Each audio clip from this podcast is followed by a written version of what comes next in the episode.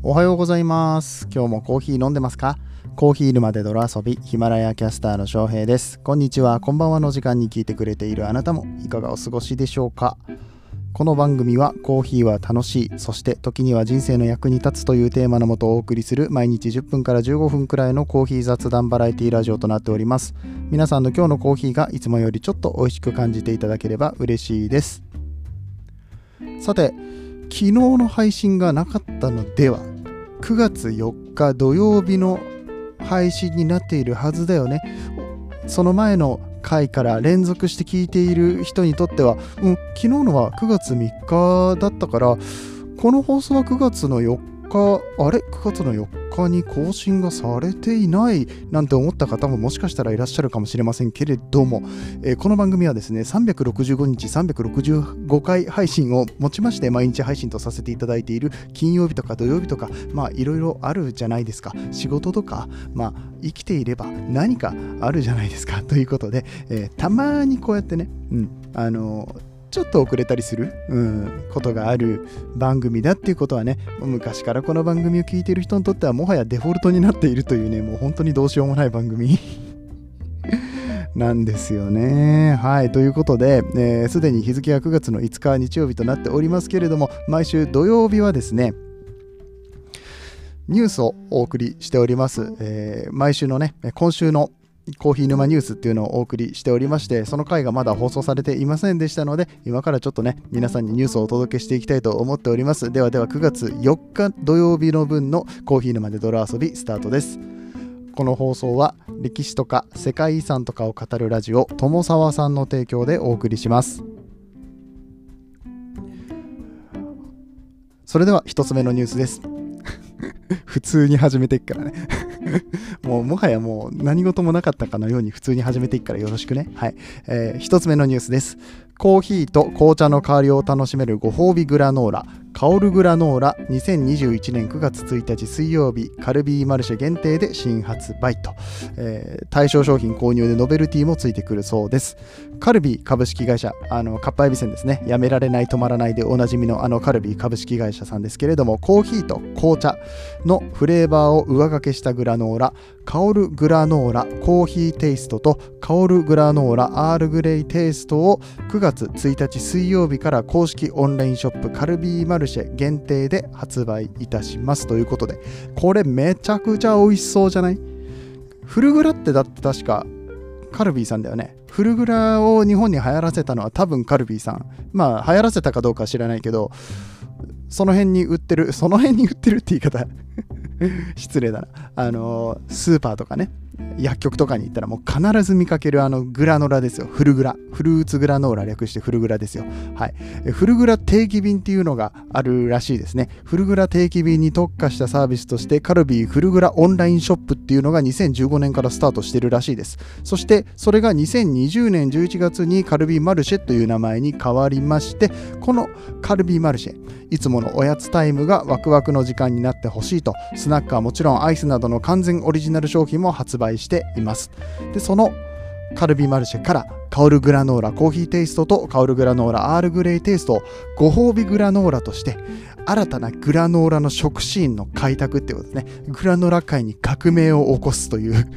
えーそういう商品として開発されたそうです。セルフトリート、まあ、自分に対してのご褒美っていうねものを満たすもの。セルフトリート欲を満たす香りが贅沢なグラノーラで焙煎コーヒーの粉末や紅茶粉末をグラノーラ生地に上掛けすることによってこの QOL を上げていただきたいと。ご褒美時間オフタイムのふさわしい贅沢感やリラックス感を味わっていただきたいということで開発されたもののようで商品の特徴としましては生地を焼き上げて砕いた後に焙煎コーヒー豆。えーもしくは紅茶を粉砕して上掛けする製法。この上掛け製法っていうのは、まあ、要は後からまぶすっていうことですかね、まあ、香りが一番感じやすいんじゃないでしょうか、うん、一番最初にこう舌に乗るわけですから、はい、でその香るグラノーラコーヒーテイストの方はですね2種類のナッツ。ホールのマカダミアナッツと、えーそして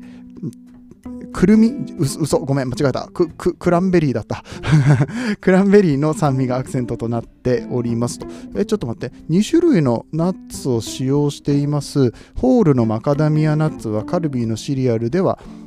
初採用ですって書いてあるけど、もう1個の方のナッツの種類が書いてないですね。これは書いといてほしかったな。だってさ、ピーナッツのアレルギーの人とか、アーモンドのアレルギーの人とかいるじゃん。うん。そこはちょっとしっかり書いといていただかないと、カルビーさん困りますよね。マカダミアナッツ入ってる大好物なんだよね。食べたらめっちゃかゆいんですけど、これくるみ入ってるじゃんみたいなことがありえますからね。えー、アレルギー持ちの方は、あのしっかりと裏のパッケージ、えー、どういったものが入ってるか、しっかりと確認してください。まあ、ナッツに限らずね。うんえー、いろいろあると思いますので、アレルギー。あーと、今下の方まで確認してみたら、このコーヒーの方のグラノーラは、アーモンドですね、えー、マカダミアナッツとアーモンドが入っているそうです。あとは乾燥クランベリー、コーヒー味パウダーが入っているそうです。で紅茶の方はアールグレーの風味だそうですけれども、くるみオレンジピールスライスアーモンドという内容になっております。どちらも1袋 350g で850円、送料別となっております。えっ、と、食べ比べセットっていうものもね、ついてるみたいですよ。えー、食べ比べセットが、えー、っと1袋各1袋入りでクリップが1個ついてるものが1700円あとは10袋入りっていうのもあるそうです。もう箱で買いたい人用のやつがね、えー、税込み8000円と多分これお得な価格になってるんじゃないでしょうか。こちらもクリップが1つついての値段となっておりますので気になる方はぜひ、え、こちら、え、カルビーさんのカルビーマルシェですね。ぜひ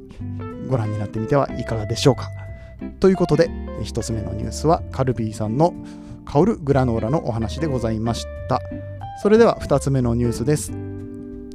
ブルーボトルコーヒーミュージックペアリングフェス2021年9月19日に開催と、日曜日になりますね。音楽とコーヒーのペアリング最高ですね。はいえー、こちら、えどんな人たちが出るんでしょうか？ニュースの記事を読んでまいりましょう。コーヒーと音楽のペアリングをテーマにしたオンラインライブを開催。サイン入りアイテムプレゼント企画もということで、このブルーボトルコーヒージャパン合同会社は音楽とコーヒーのペアリングを楽しむブルーボトルコーヒーミュージックペアリングフェスティバルを開催いたします。えー、出演アーティストはシラップ。来た、これシラップ来たよ。はい。えー、カンサのそしてテンダーさんの、えー、3組のアーティストが出演します。もうシラップね。この前のフジロック見た。めちゃくちゃかっこいいから。はい。うん。まあ、ちょっとシラップの話は後に置いといて、まあ、このニュースもうちょっと読んでいきますね。ブルーボトルコーヒーでは美味しいコーヒーやフードをその中心に添えながら、その体験が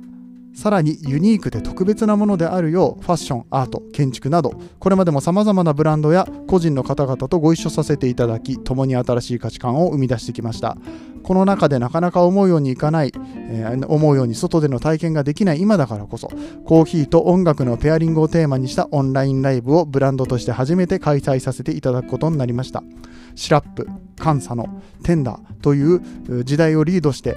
さまざまなジャンルでね、えー、ジャンルを超えて活躍する3組のアーティストによるコーヒーに合う音楽をテーマに奏でる音楽とここでしか聴くことのできないコーヒーにまつわるトークセッション。うわこれ聞きたいな。はい。えー、そしてブルーボトルの美味しいコーヒーが生み出すペアリングをお楽しみいただけると嬉しいです。ということでいやー、これは聞きたいな。はい。ね、同じこと2回言っちゃったよ。はい。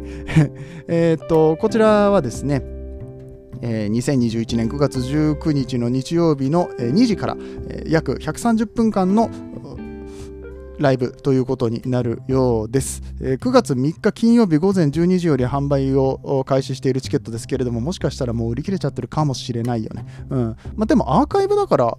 別に売り切れとかないのかな？どうなんだろう？はい、えー、チケットの販売に関しましては、アーカイブ付きライブだと4400円、えー、ライブのみアーカイブなしで3850円ということになっております。アーカイブの有効期限はライブ終了から1週間後までとなっております。はい、えー、こちら詳しい情報に関しましては、リンクを貼っておきますので、ぜひご確認していただきたいんですけれども、サイン入りのブルーボトルインスタントコーヒーがついてくるらしいですよ。あとはサイン入りアイテムプレゼント企画っていうのもやってるみたいで、ブルーボトルの、うんと、ミュージックペアリングフェスのサイン入りアイテムを、うんと、まあこれ、ん？インスタントコーヒーがそれなのか？あ、インスタントコーヒーが当たるキャンペーンみたいなのをやってるみたいです。はい、ということで、えー、ぜひぜひ、えー、こちら、ブルーボトルコーヒーミュージックペアリングフェス2021で、えー、調べていただけるとよろしいかなと思います。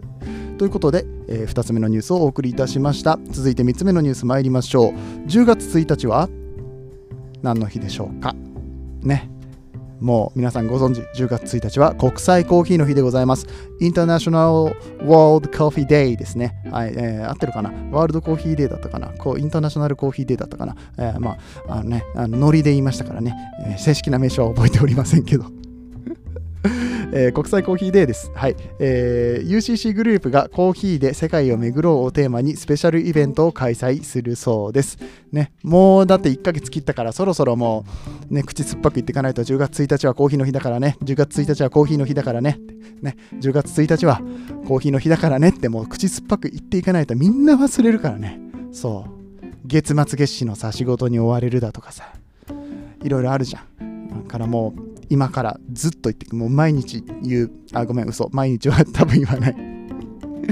ね、適当なことばっか言ってますけれども、はい、そんな、えー、10月1日コーヒーの日に UCC さんが何かイベントをされるそうです。UCC グループは10月1日の国際コーヒーの日に合わせて9月30日木曜日から10月2日土曜日の3日間にわたってコーヒーで世界を巡ろうをテーマとしたスペシャルイベントを開催します。各イベントの申し込み受付は専用ホームページにて9月1日水曜日10時より開始しております。すでに開始しておりますね。日本では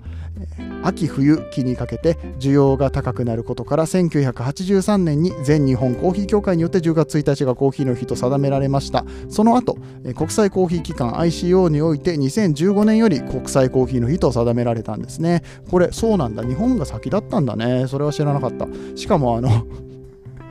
10月1日に最初に日本が定めた理由があの秋とか冬にコーヒーの需要が高くなるっていう理由だったっていうのはまだね、はいってなりますけどね。